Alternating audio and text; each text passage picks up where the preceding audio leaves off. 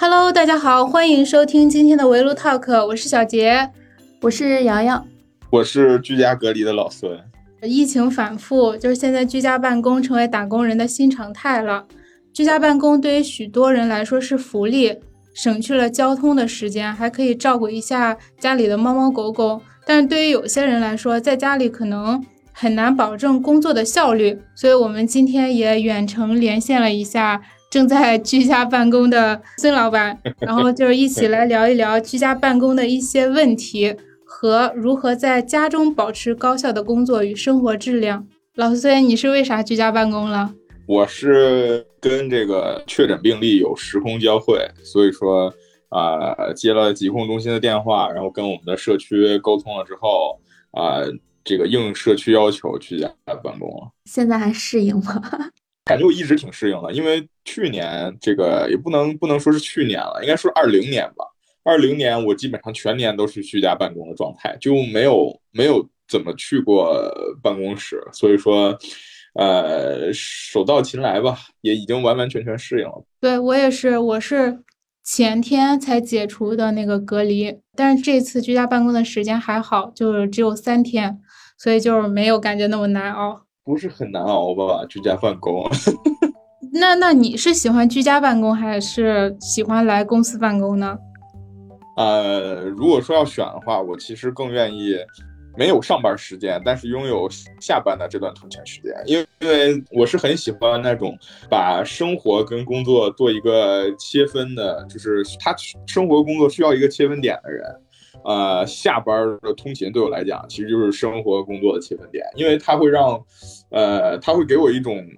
就是仪式感，让我知道啊，我现在是下班时间了，然后我的下班时间就会变得更加的，呃，让我的整个人的状态就会变得更加的放松，然后我也会更加的去享受这个时间给我带来精神上的一些，呃，休憩也好啊，什么也好啊，然后居家办公其实就会就会让你丧失这么一些所谓的仪式感吧。我反正这么这么长时间以来，我我的居家办公经历可能已经。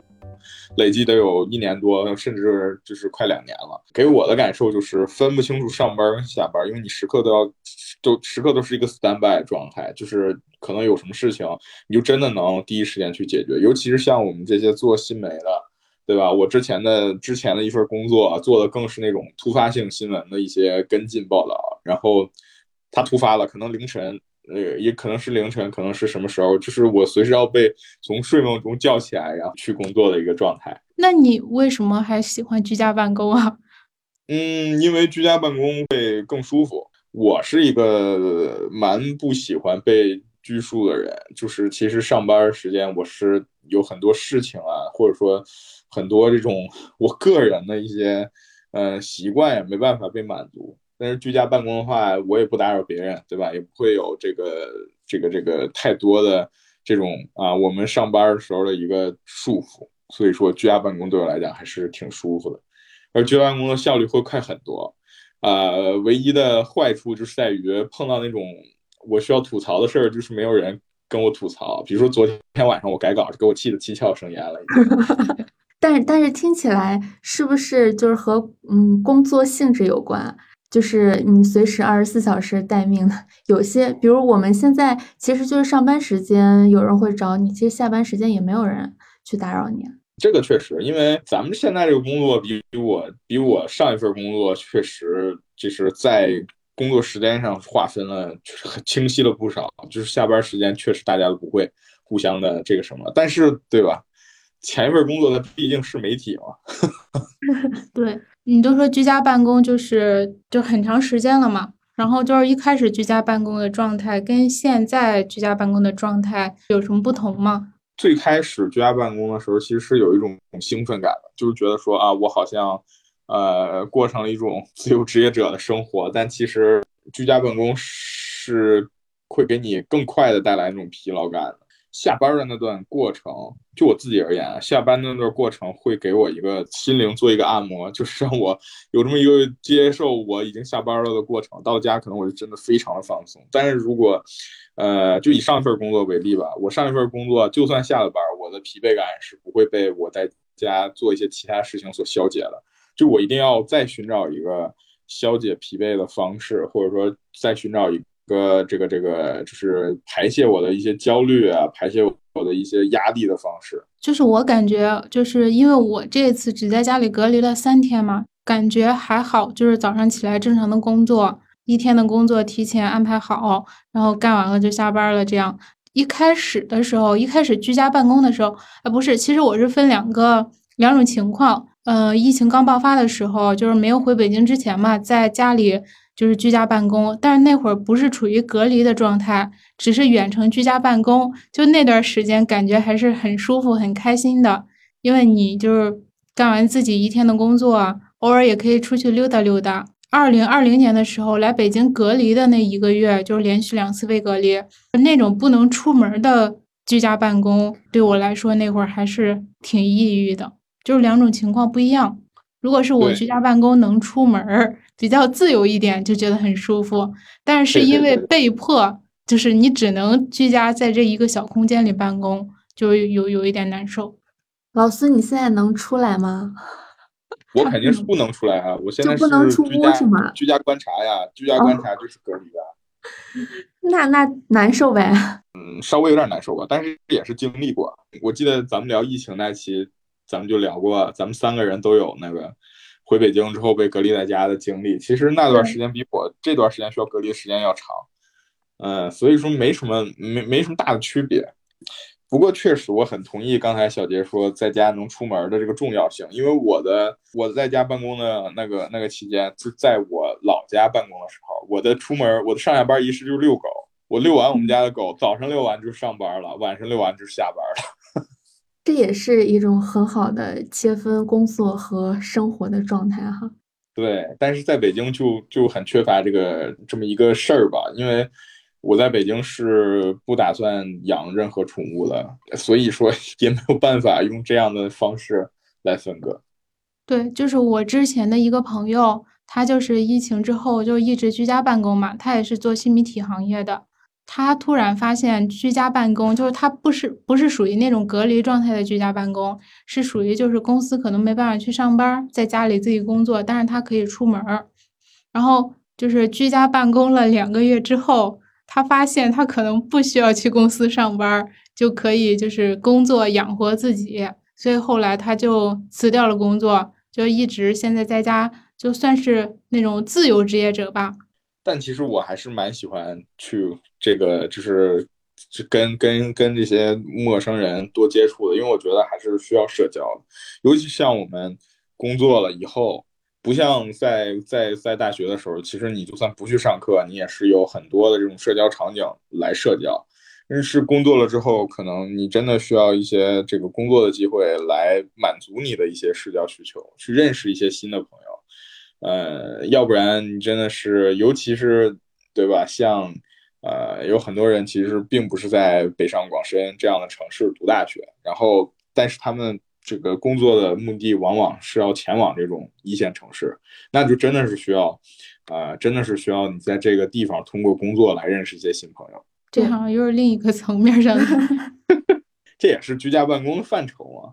就是居家办公，就是会引起这样的这样的问题嘛？如果说这个居家办公成了后后疫情时代的主流的话，那真的就会怎么说？一个是是要关心健康问题吧，就是心理健康的问题；另一个就是真的是要呃重新，可能就是要重塑我们的生活方式。我们是不是让我们重新思考一下这种线下面对面的这种社交和线上虚拟社交的意义？对，嗯，其实就是国外不是疫情也挺严重嘛，就有很多作家就专门写那种关于疫居家办公的书，不是有一本说居家办公你的办公新常态，就是提出了一些嗯居家办公的情况，然后你如何做一些事情来缓解居家办公可能带来的危害，我觉得我们可以去看一看，可能这一波。嗯，尤其是上海或者吉林，现在疫情比较严重，可能很多人都嗯处于一个居家办公的状态。大家可以去看一看这些。对我上海有一个朋友，他已经居家办公很久了，而且他以前是需要就是户外拍摄的嘛，就是现在因为不能出门了，就是也工作也也也不多了，然后就每天在家里摆烂。就是看自己的行业哈，很多确实工作会受影响，尤其是户需要户外。对对，他是需要户外拍摄，然后但是现在就没办法出戏，只能在家里。然后我本来是想跟他连线的，连线来着，然后他就是拒绝了我，他说没有心情。为什么？我觉得也也 不能也不能说他这样的方式叫摆烂吧，因为他确实是被逼无奈，没有没有办法，这个工作没法进展了。摆烂其实更多指的是，呃，你你在有条件的情况下工作，你但是你不工作，这个这个才是摆烂呀。嗯，是，他是没办法，其实客观。对，他是他是没有没有没有已经没有那个就是条件去工作了。那大家就是在之前的居家办公中有没有有没有过摆烂的状态呢？那这你问我，我肯定是说没有啊。你其实分配给你的活儿，每天或者每个月都那些，你今天不干，对，就是明天也得干，早晚都得干。而且你像咱们每周都要开例会，每周都要汇报进度的，所以所以根本就没有摆烂的条件。哎哎，其实像你看很多程序员或者是其他工作，他们很多工作都是线上的，是不是也比较适合这种线上办公、远程办公？那我觉得那。那那会对他们造成更大的这个剥削，本身他们就已经是加班的这个这个最最严重的群体了，而且我们现在最熟悉的九九六这个办公，或者说后面他们发展出来零零七办公，其实都是从互联网大厂弄出来的。那互联网大厂最加班最严重的，其实就是程序员。他他们不是也实行项目制吗？完完成了不就可以了吗？不是，但是就是永远有。就就是完，有的是就是你的版本要不断的更新，不断的迭代。对呀，就没有所谓的完成。公司除了程序员，还有产品经理啊。因为我之前我最早来北京的时候，合租的一个室友，他就是一个程序员。然后呢，这个他他离职的原因，他跟我讲，就是因为他们公司凌晨四点给他打电话，让他解决一个产品线上的那个。呃，就是上线前的小问题，但是他当天是两点多才结束工作才睡觉，四点又给打电话给打起来了，他真的就受不了，所以说他就离职了。他当时，呃，我记得特别清楚，因为他当时找那个工作才两个月，然后他马上就回来跟我们说辞职了，然后没办法在这儿常住，然后他的合同刚签，所以说他就是每周末回家，然后周一到周五就去。我们当时住在住在亦庄，住在这个这个开发区嘛。然后他找了一份在海淀上班的工作，然后他每天就是周一到周五要住公司宿舍，然后周六周日才能回这边来。老孙，你现在就是工作的地方是有独立的区域吗？就是特别规划出来的？呃，也不能算是吧，因为我的我本身就是会规划这种区域的这个这种这种呃生活方式。我本身就是会有一个专门使用电脑的区域，然后会买一个小沙发呀什么的，这种专门阅读和休息、玩游戏的区域。然后睡觉就在床上，就是一个休息区。然后会有一些摆杂物啊，或者专门摆摆球鞋的地方。那老孙规划的还挺好。对我，我们家里就是也有一个那个小桌子嘛，然后但是就是办公的时候主要以那个桌子为主。就是没有说是刻意规划，但是会有这么一个空间的，就是像工位一样的。但是这个东西，我我家里这个只是这个偶尔会变成工位，大部分情况下都是我追剧的地方。哎，你们在床上会办公吗？不会，绝对不会，因为在床上就是根本没有办公的状态，坐着也不舒服。我我会我会，就是比如说我看稿子或者是看一个什么东西的时候，不需要打字的时候，有时候我会在床上，其实也不影响工作状态，不不不影响，就是在床上，但是你不能躺着，你要么就在床上趴着，要不就那什么，但你就是你不能找一个舒适特别舒适的地方躺着，躺着不行。躺着就慢慢的就困了，就要睡了。是我一在床上工作的话，我就特别容易犯困，就是有时候我睡不着，然后看会儿书，哎，我就特别助眠。但是工作就不太行。但是在床上，我觉得办公的话，就是我有一个特别重要的点，就是我可以在床上办公，但是绝对不能有被子，就是被子得离我远一点儿。就是如果有被子或者是被子散到那儿。就想睡是吧？对，就想睡了。就是如果它只是一个大的床，只有一张床单的话，就是我觉得那个空间我趴着或者是坐着都还挺舒服的，不会影响办公的效率。那感觉比在办公室自在一些。对，就有时候还能吃点东西。但其实办公室也可以很很悠闲吧，只是说咱们现在所在的那个区域没办法很悠闲，不不太能躺呀。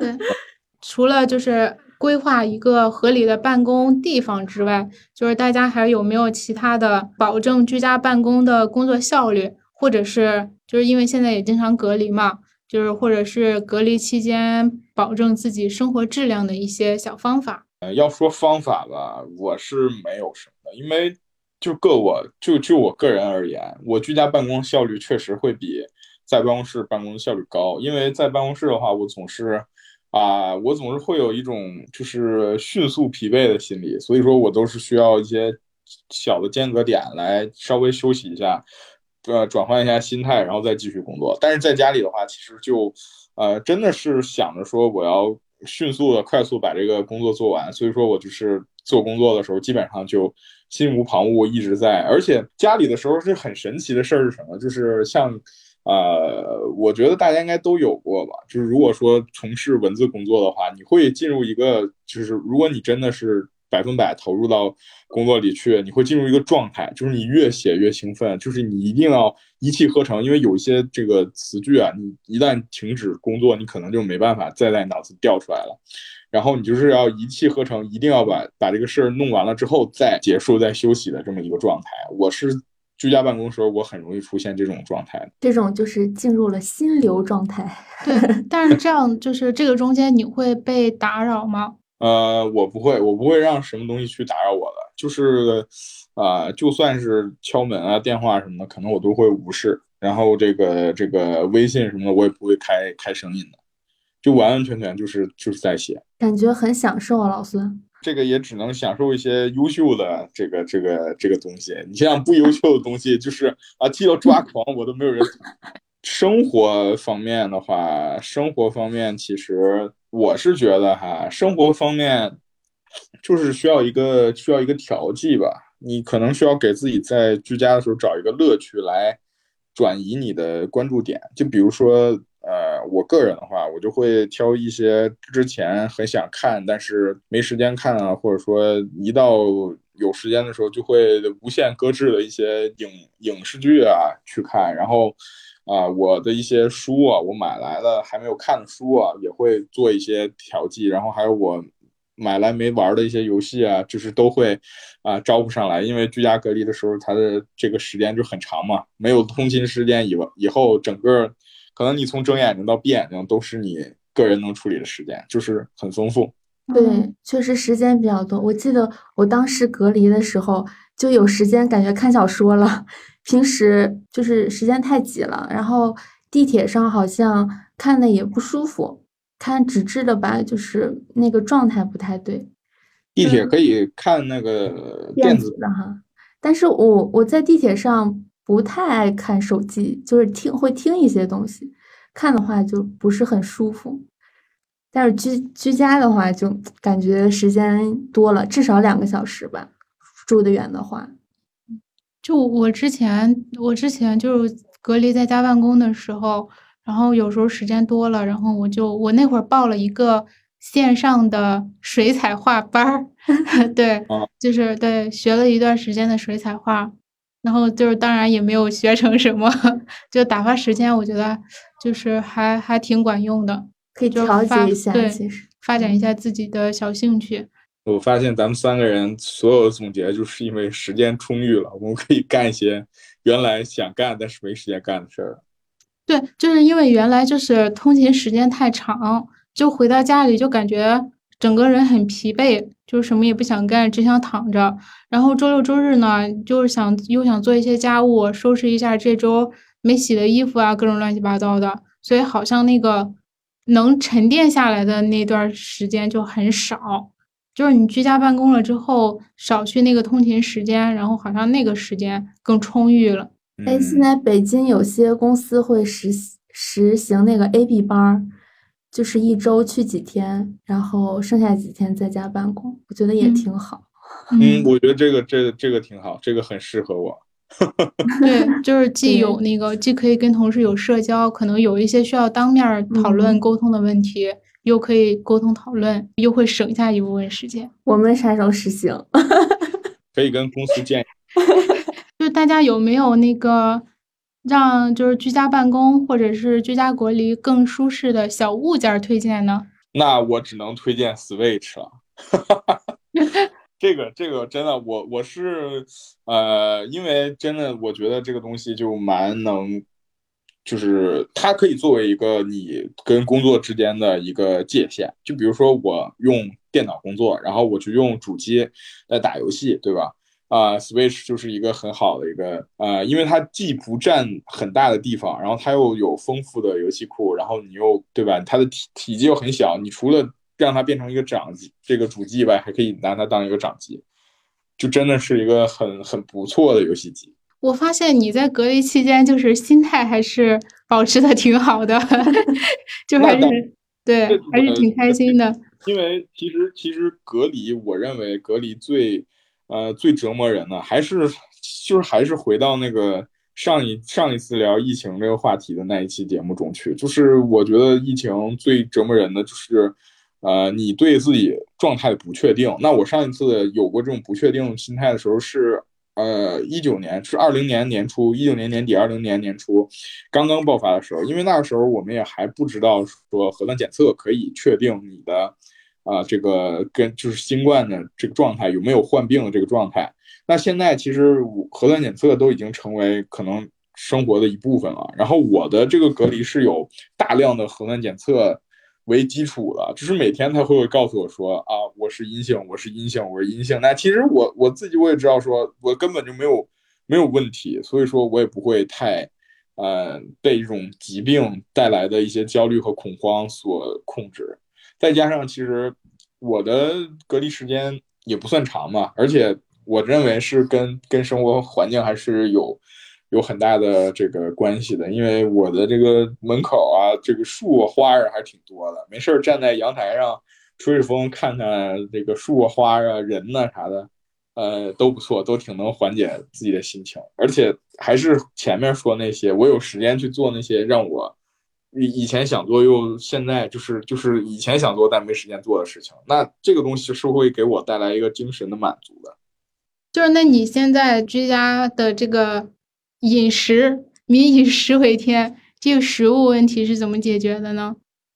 呃，食物问题，我有之前囤一些物资吧，就是通知我隔离了之后，我就迅速的买了一些水果，放的时间比较长的，什么呃苹果、香蕉之类的，然后还有一些就是你可以选那种呃稍微稍微贵一点点，然后但是它会给你很完好的那种保。保护的那种方保护的那种东西的啊，超市的外卖，比如说给你包好保鲜膜，然后包好那个盒子的那种小番茄呀，然后它的一些其他的一些水果啊都可以。那你现在自己在家做饭吗？还是就是煮一些之前囤的东西？呃，偶尔做一做。然后其实我们这个是可以点外卖的，我这个隔离。嗯，所以说也不会太太缺乏什么，我只是尽量不点而已。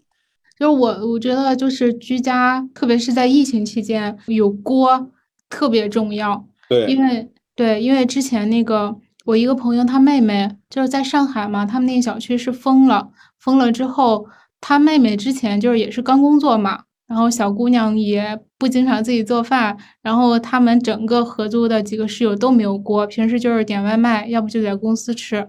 然后这次疫情就是因为太太猝不及防了，所以导致他们也没有准备，就只能吃泡面。但是现在泡面也不太好买了，只能是在那个他们同一栋楼上，就是借了好久，然后有一个邻居好像借给他一个小电锅，他们才能吃上饭。因为因为有些地方发的物资，它只能是自己煮的，就没有那种即食的。啊，我是一直都有准备 那种小包的米在家里，因为我我也有一个电饭锅嘛，但是我不会经常去吃这些这个放着的米和买的那种能煮的泡面啊什么。我还没有囤，我现在还没有囤，可能我没有被隔离。对你这次我不怎么做饭，囤了对我来说就有一点坏了。我说你可以可以囤一些坏的很慢的东西，或者说你很爱吃的东西，就是一点点消耗它，然后到差不多给自己定一个量，比如说你消耗了三分之二，只剩三分之一的时候，你再补补满它这种，因为这个也算是一种囤货吧。你你甚至都可以不是在像现在这种特殊时期来囤，对吧？也可以是一种生活方式。你知道我之前囤了特别小的一袋大米，我都没有吃，它都长虫了，我觉得 很浪费。对，但是我觉得就是在这种环境下吧，就是还是要保证自己有一点点就是物资，哪怕是可能比较单一的，因为这次疫情嘛，就是以前老是不理解父母对父母辈儿们，就是他们总是爱囤东西啊，就是面呀、米呀之类的，可能因为他们所处的环境吧。就是多囤一些东西，自己心里安心一点。就是现在也是感觉家里的物资充足一些，会比较安心一点。就不管之后可能会不会被隔离，就会不会有其他情况。希望疫情早点结束吧。对啊，希望这个明年我们就不要再辜负春天。